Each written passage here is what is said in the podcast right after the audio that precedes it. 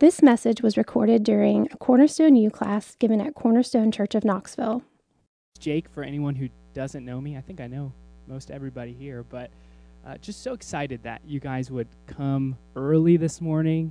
Excited that you would be here and decide to spend your Sunday morning learning more about evangelism and trying to grow in your personal evangelism. Uh, your desire for the lost, it, it encourages me as well to, to want to share Christ with others. So, in the coming weeks, I'm eager to present more opportunities for our church to, to grow in evangelism, as well as uh, just to encourage your faith to share Christ with your neighbors and your coworkers and your family members and your friends. So, um, how good it is that the Lord has saved us and then He has brought us in to be able to share Christ with others. As I've been praying for this class and I've been praying for our church, these verses uh, I've been meditating on the last couple weeks. It's 1 Corinthians 2, uh, verse 1. And I, when I came to you, brothers, did not come proclaiming to you the testimony of God with lofty speech or wisdom, for I decided to know nothing among you except Jesus Christ and Him crucified. And in verse 5, so that your faith might not rest in the wisdom of men, but in the power of God. So, while I want to help in creating context and training to uh, grow our desire for evangelism, at the end of the day, we don't trust in any of that. We don't trust in training. We don't trust in speech. We don't trust in our wisdom. We trust in the power of God to save people. And so that's why I'm excited about this class, is because the Lord is with us this morning. Uh, at the beginning of every class over the next four weeks, we've actually asked someone to share their testimony just to highlight God's work in saving people, but also to encourage you that uh, specific people are in play and in part. God uses specific people to share the gospel with others. And so this week we've asked Suzanne Robinson to come share uh, how her parents shared the gospel with her, and just to encourage your faith that uh, moms and dads, what what a blessing it is to be able to share Christ uh, with your kids. So, would you guys welcome Suzanne as she comes and shares?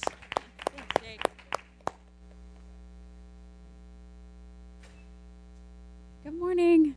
Good morning. My name is Suzanne Robinson, and in God's great kindness, I grew up in this dear church with parents who loved each other deeply and who loved the Lord even more. My mom and dad were and still are committed disciples of Christ, and I hope my testimony of how they shared the gospel with me encourages you this morning. When I was born, I was the third of four children to come along, and mom and dad had their hands full. Though dad worked a very full work week and commuted quite a distance, he devoted his evenings to our family and the life of our church. Mom stayed home with us full time and really sought to utilize the time she had with us to train and teach us. They were sowing seeds of the gospel in so many moments of our everyday life. They prayed for me, they read to me about the Lord, they told me stories about people in our church and in BFC, and they modeled for me and my siblings what it meant to love God and to love His church. They would use our conversations together, my worries, my ambitions, my bad attitudes and conflicts, my desires, and my longings to apply the truth of the gospel to me. When I would be in trouble for something I did, they wouldn't leave me feeling stuck where I was. They took the time to draw me out or talk to me about what was going on in my heart, and they would point me to my need for a Savior and who God is for me in Christ. They would pray with me and for me, and I could always walk away from trouble with forgiveness from them and encouragement for change. They reflected the love of Christ to me. My siblings and I sometimes begrudge the amount of intentional conversations or lectures, as we called them, but even in my rebellion, their love for me and their willingness to work through anything with me kept me coming back to them for advice and help. They shared their lives with me and were transparent about their joys, their fears, and their weaknesses. God was using them to draw my heart to Him. What I didn't really see at the time was that they were giving me the Word of God that brings life and has power to save me and change me. When I was around 12, I became more aware that my battle to obey my parents and my bad attitudes were like a bad habit that I couldn't escape. I remember getting so frustrated after conflicts with my siblings or my parents because I knew my parents were always right and I was always wrong. I was selfish, I was impatient, I didn't want to do my chores, I didn't want to serve others, and I wanted to be perfect in everyone's eyes, but I was beginning to face the reality that I could never measure up. I thought of myself as a very joyful person, but inside I was having a hard time having joy. I now know the Lord was opening my eyes to my broken and sinful heart and my inability to save myself from my sin against a holy God. Before I turned 13, I distinctly remember hearing Bill preaching on Genesis 15. I remember Bill pointing to God's promise to Abram that God himself would be his very sure and great reward. And I left that sermon unable to get that promise off my mind. I wanted to know how God could be my all like that, my greatest reward. Around this time, I also started reading the biography of missionary Jim Elliot, and I could not put it down. In his sovereign mercy, the Lord saved me one night as I was finishing up that biography all that my parents had labored to teach me from the Bible about who God is, and all that I was hearing from Bill's sermons and Jim Elliot's missionary endeavors came into a clearer view with one aim in my mind. I wanted to simultaneously repent of my stubborn pride and sin, and I wanted to praise God for dying for my sins on the cross. I was filled with relief and thankfulness. The Lord gave me the gift of faith that night, and I was so filled with joy at the thrill of knowing God and having a relationship with Him. I didn't fully understand what would happen after that. I just knew, I, but I will never forget how that new joy stuck with me day after day. I was still a proud, sinful girl, but I was freed from the burden of my sin and was so excited that God would be my Father and make me more and more like Him. Life was no longer about myself, and that brought true freedom and joy. I'm so thankful for my parents' example of faithfully sharing the gospel with me as I pray to do the same with my kids. Mom and dad are quick to remind me that I can't save my kids or bring about their salvation, but I do have the honor and privilege of bringing my kids the good news of the one who can save them. He loves to use weak and imperfect people like my parents to help accomplish what none of us could do, bringing our child or coworker or friend from death to life. May God's great love and power and faithfulness motivate us to not lose heart wherever He has called us to sow seeds of the gospel for His glory. Amen. Amen.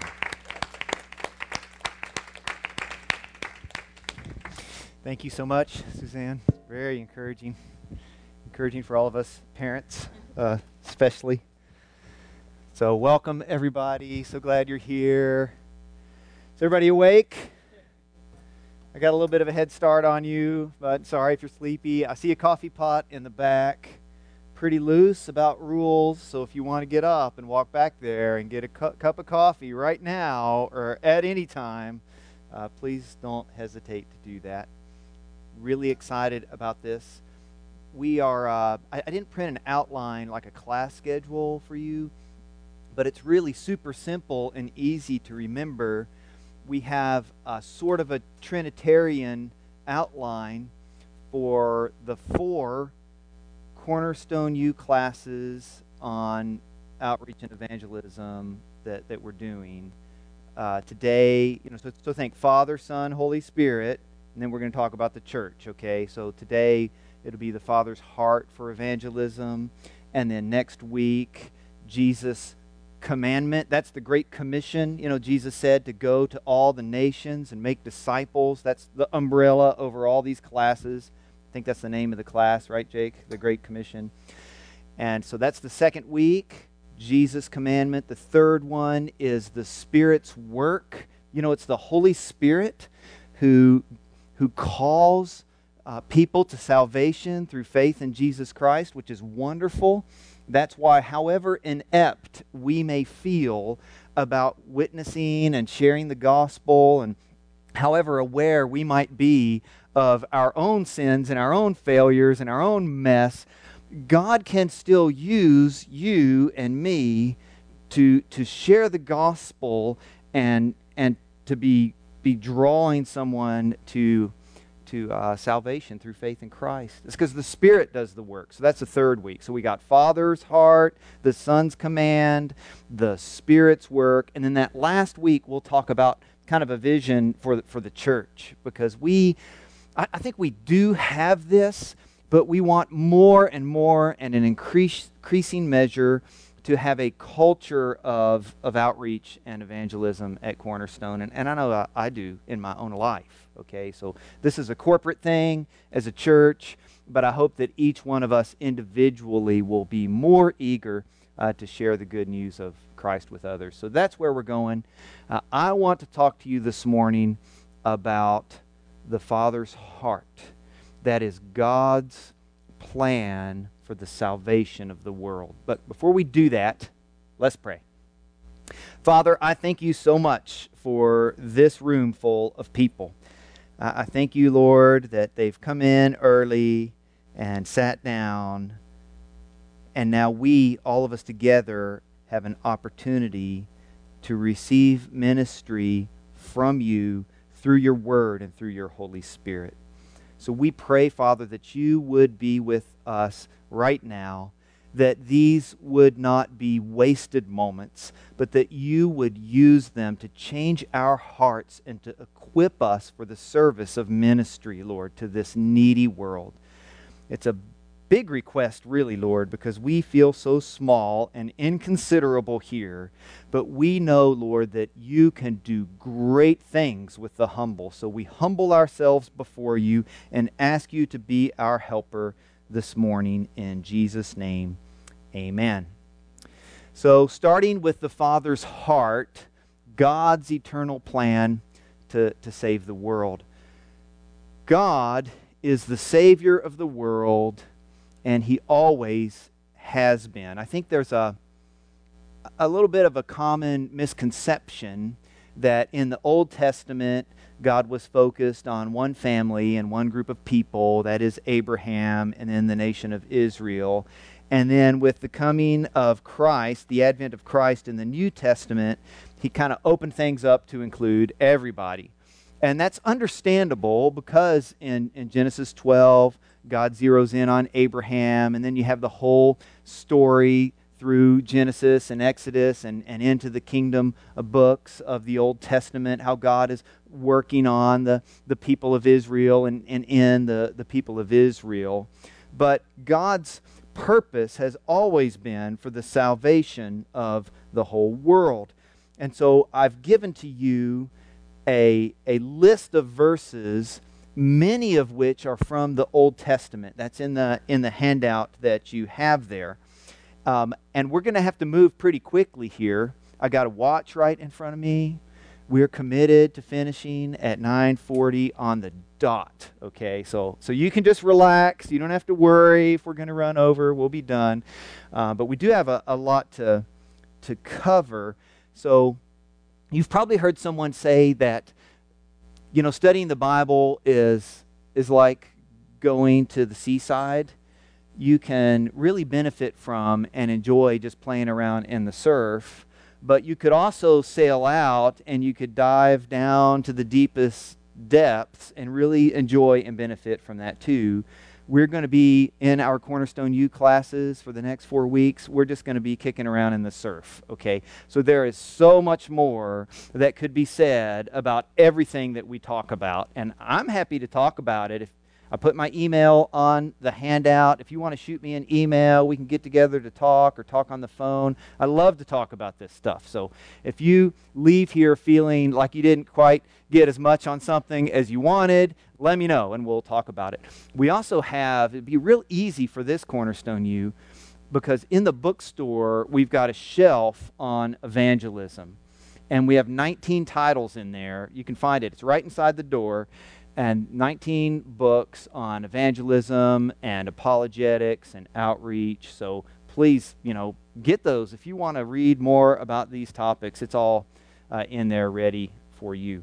But the Father's plan for the salvation of the world is present all throughout Scripture. And I'm going to I'm going to do something different though than what I have on on the sheet, and I I hope I'm following the Spirit's leading and not just doing something crazy that I want to do. But if you have your Bible with you, would you turn to Genesis 15? Because Suzanne mentioned Genesis 15 in her testimony. And I think Genesis 15 is, is going to show us the point that I'm wanting to make about the Father's plan for the salvation of the world being present throughout all of Scripture from the beginning. Now, I did print for you uh, Genesis 3 and verse 15. This is, theologians tell us, the first declaration of the gospel in the Scriptures. And it's right there in Genesis 3. If you've got a, a an outline in, in like a study Bible that outlines Genesis, it probably says by Genesis 3, the fall of mankind. Because this is when sin enters into the world in Genesis 3. I know we're going to talk about Genesis 15, by the way, so don't, don't worry. But uh, this is when sin enters in, into the world because the man and the woman that God made rebelled against him and they sinned against him. And so he, he curses them for their disobedience. And that's then passed down to every human creature who's ever lived since then. You know, that's original sin. It's mysterious, hard to get your brain around. But we don't have to worry about it that much because we know in addition to that, we pile up our own mountain of sins on top of that original sin, right? So we're sinners. But in the midst of our sin, even when it very first appeared in Genesis 3, God says this. He's, he's speaking to the devil, actually, and he says, Genesis 3, verse 15, this is in your notes. I will put enmity between you, devil, and the woman, and between your offspring and her offspring. He shall bruise your head, you shall bruise his heel.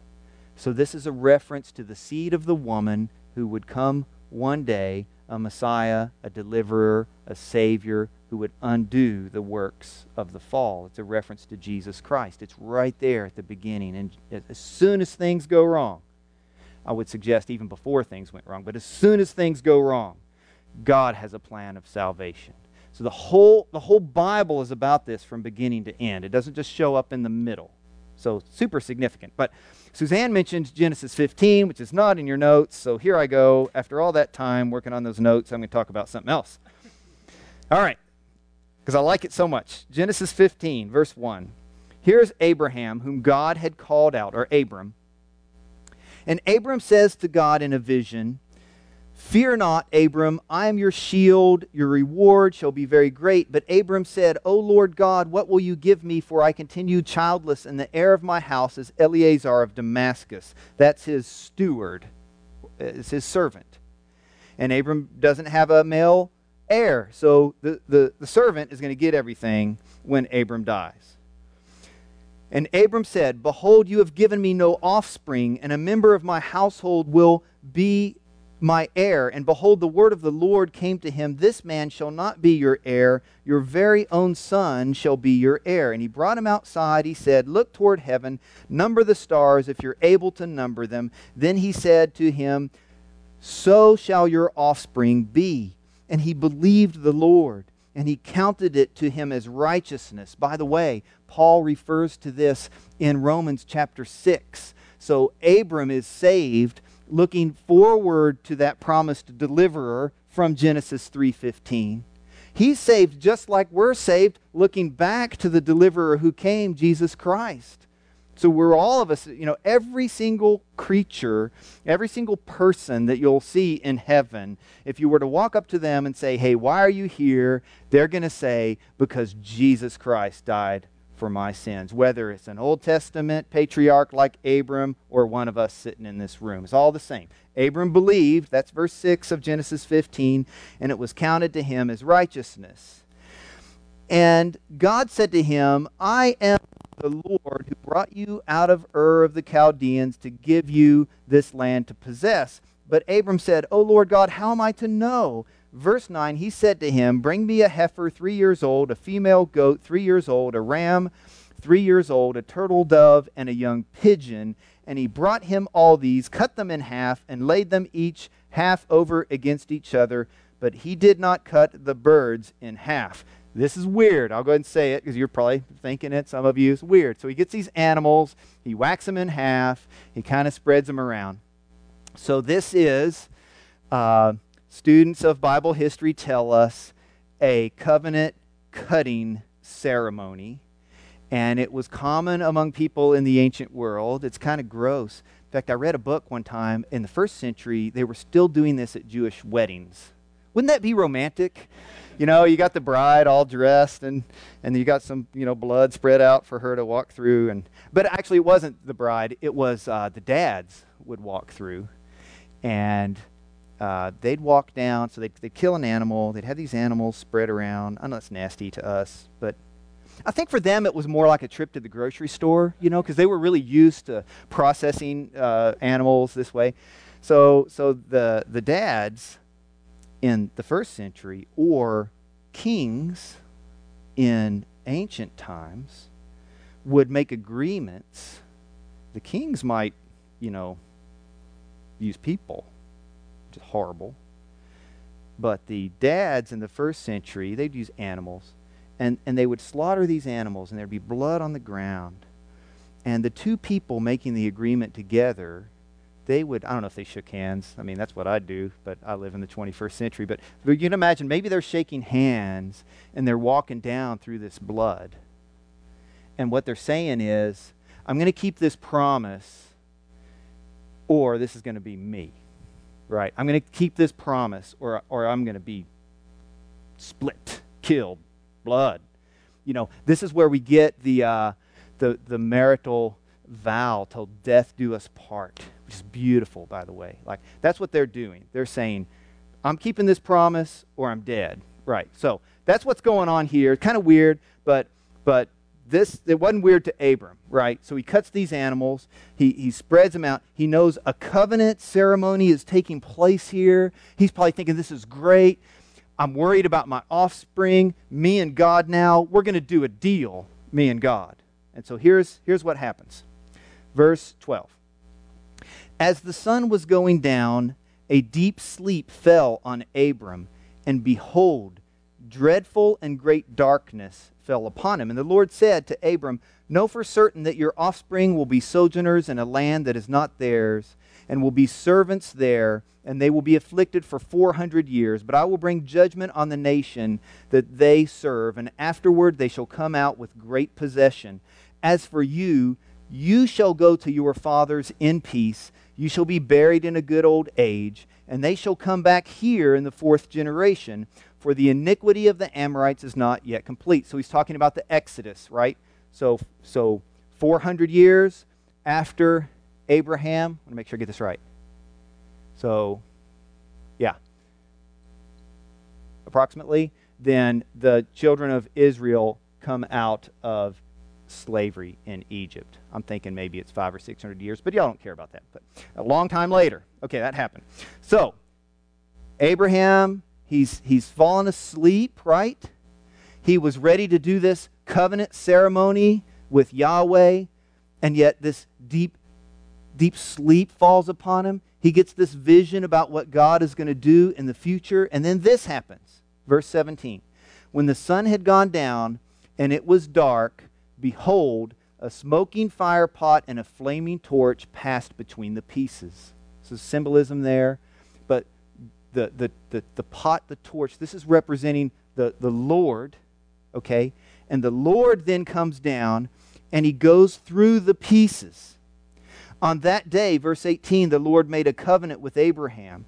To your offspring I give this land, from the river of Egypt to the great river, the river Euphrates, the land of the Kenites, the Kenizzites, and all these other, uh, all these other people. Now, notice what has taken place in this covenant cutting ceremony. There's two people making a covenant together, right? God, Abraham. There's the blood that is spilled But who goes down the lane between the animals? God goes. What is Abraham doing? He's sleeping over here on the side. So God is telling Abram, and, and he's telling us in the gospel, I'm going to keep this covenant. I am making a covenant of salvation with you, and I'm going to keep it because you can't, because you're a sinner because you're, you're broken. You've got nothing to bring to the table. So there's no doing a deal with God unless God does the deal for us. So it's all about grace. So when the scripture says Abraham believed God and it was counted to him as righteousness, he's believing that, that God, God is going to shed blood and God is going to keep his promise. And God is going to do for Abram what Abram could never do for himself. You know what that is? Right there in Genesis 15. And this is why Suzanne mentioned it, I think, in her testimony. It's the gospel. It's the gospel of Jesus Christ right there in Genesis 15. Albeit, as the book of Hebrews says, in a shadowy way, right?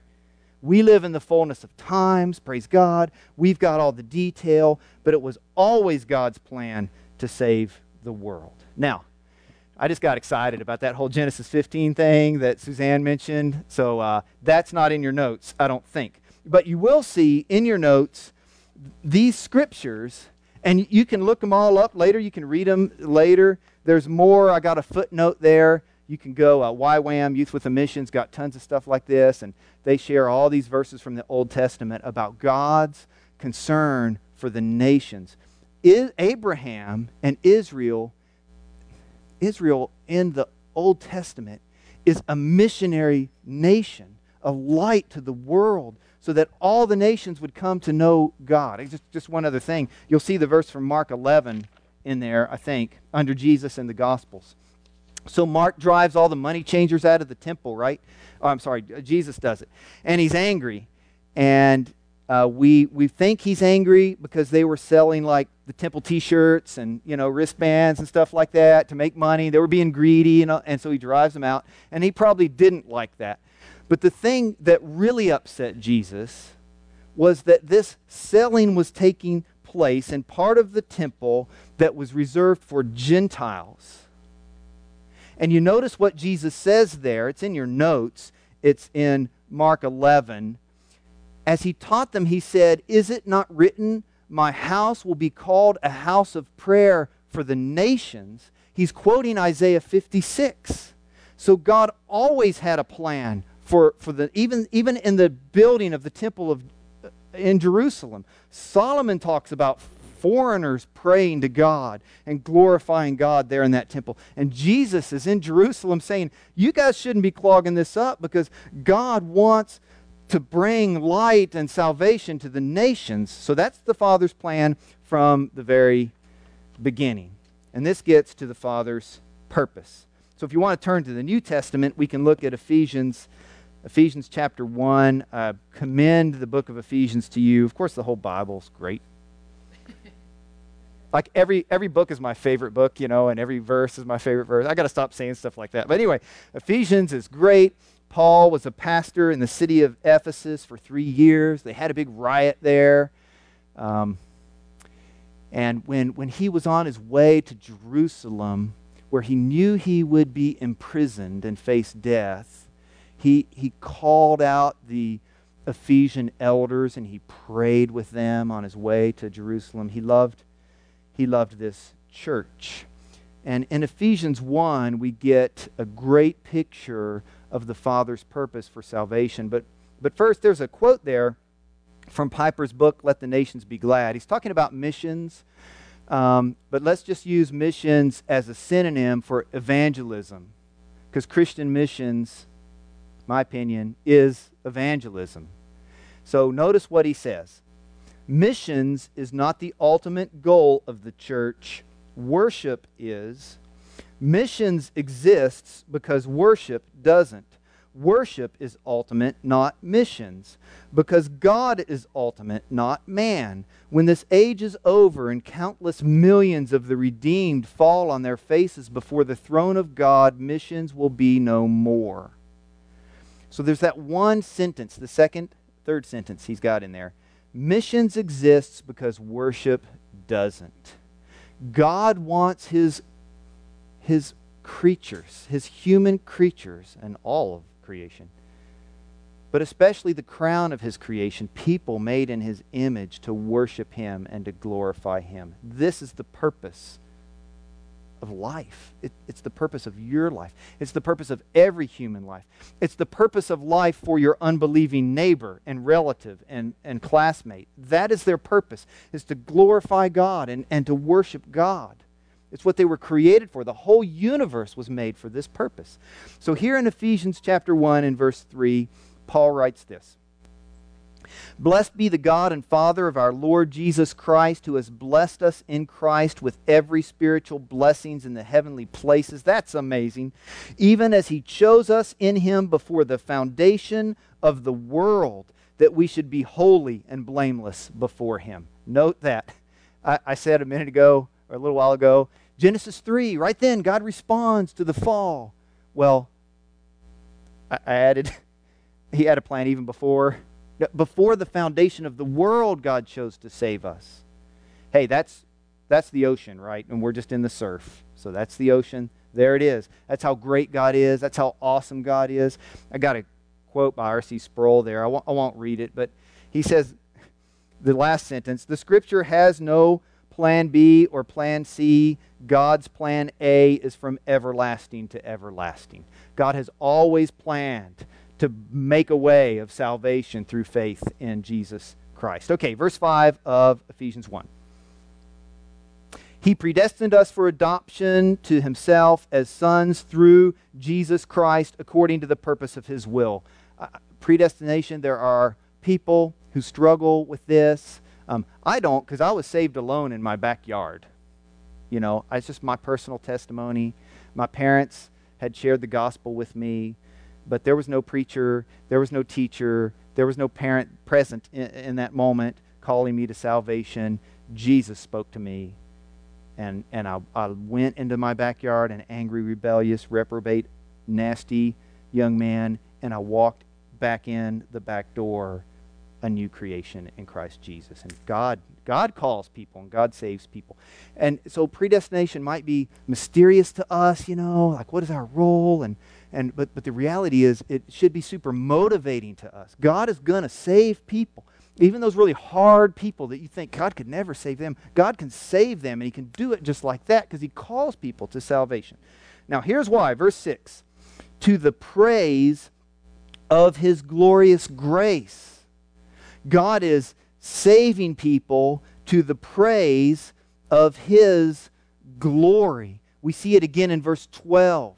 So that we who were the first to hope in Christ might be to the praise of his glory. Verse 14 When we believe, we receive the Holy Spirit, the guarantee of our inheritance until we acquire possession of it. Why? To the praise of his glory. So God's plan from before time began was to save the world. God's purpose in saving the world is so that, that we would, would glorify God and honor him. So I got three points of application there for you. This should motivate us to do outreach for the glory of God. I mean, we if you want to honor God, there's there's 10,000 ways to do it, but clearly one of the best ways is to talk about God to somebody, to share the message of salvation with somebody, to, to share the good news of, of, of Jesus Christ with somebody. So we ought to be motivated for God's glory. And we should be motivated by the power of God. God predestines people to salvation. If we got into Ephesians 2, you'd see God calls the dead to life. That's what salvation is. I think it's Piper, too, who does such a great job saying the best way to understand God, eh, God's role and our role in salvation is to read the story of Jesus raising Lazarus from the dead. Jesus says, Lazarus, come out, and the dead guy comes out. That's what God does when someone is saved. God calls them and they're, and they're saved. There's power. And so we ought to be motivated by that in reaching out to others and also motivated by the goodness of God. It's good when we live for God. Ephesians chapter 2 and verse 7 says that in the coming ages, God is going to show us the immeasurable riches of his grace in kindness towards us in Christ Jesus. I mean, we could talk about that for 10 years probably. The immeasurable riches of God's grace that we are going to enjoy for eternity, this infinite goodness and, and glory in the presence of God. So, so there's something super good in knowing God, and that ought to motivate our outreach as well. So our sins are forgiven when we trust Jesus.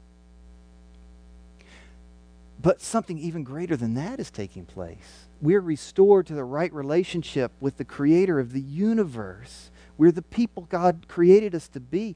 All your personal problems, all the problems you see in your neighbors, all the problems you see if you dare, and don't, but if you dared to watch cable news, all of this stuff is, is solved in eternity and God begins that in our hearts when we trust in Jesus Christ. We are offering the most wonderful thing in the world when we share the gospel with, with others. You, you could understate it like this knowing Jesus as Savior is a really big deal. When you know Jesus as your Savior, you, you are the person that God has created you, created you to be. So that's the Father's purpose for His glory. Last thing, I got to do this in like 60 seconds. John 20, Jesus is talking to his disciples. He says something incredible. As the Father sent me, so I am sending you. So we're talking about you now, right? The Father's people. So the Father's plan is to save the world. The Father's purpose is to do it for His glory. The Father's people, this is how God chooses to do this. It's amazing. So Jesus says, As the Father has sent me, I am sending you. I hope the Holy Spirit is pressing his finger into your heart. God is sending you. 2 Corinthians 5, that verse meant so much to me when I got saved. If any man be in Christ, behold, he is a new creature. God makes us new. But then it goes on to say, You will be my ambassadors. So we are representatives of Jesus Christ. You're walking around this world. You're, you're, a, you're a stranger, an alien in a foreign world, but you're, you're part of ki- the kingdom of heaven, and you are God's ambassadors, calling people to be reconciled to God. That's there in 2 Corinthians 5. And then there's the words of Jesus in Matthew 28. Go to all nations and make disciples. God, Jesus is commanding us to do it. Now in Acts 1, I love this, this image. Jesus, uh, he tells the disciples, You will be my witnesses in Jerusalem, in Judea, in Samaria, and to the ends of the earth. So you're going to go out and do evangelism, Jesus says. And then he ascends into heaven. And the disciples are standing there like they're just watching. He just like went up. Like that had to be really interesting, right? So they're just looking up into heaven. And uh, these two men appear. We think they're angels. And they say, Why are you just standing there staring into heaven? Why don't you go like Jesus told you? And so here, I, I pray this for myself. And I, I, I want to pray it for all of you and for our church. Let's not just stand staring into heaven, but let's go with this good news of the gospel. Let's pray together. Father, thank you so much for this uh, moment. I thank you for the good attention of everyone in this room. Thank you for the opportunity to talk about outreach and evangelism, about the gospel. I pray, Father, you would help us to be a people who are known for sharing the good news of Jesus Christ with the lost. We know, Father, this is the answer to all the problems that we're wringing our hands over all the time in our personal lives and in, and in the life of this whole planet, Father. So we pray you would help us to be faithful to share the good news. In Jesus' name, amen. You've been listening to a Cornerstone U class given at Cornerstone Church of Knoxville. Cornerstone U exists to have our minds renewed by the Word of God, to see who God is, and to live in light of His Word and Gospel. To find out more about previous Cornerstone U classes, visit us on the web at www.cornerstonechurchofknoxville.com forward slash cornerstone dash U.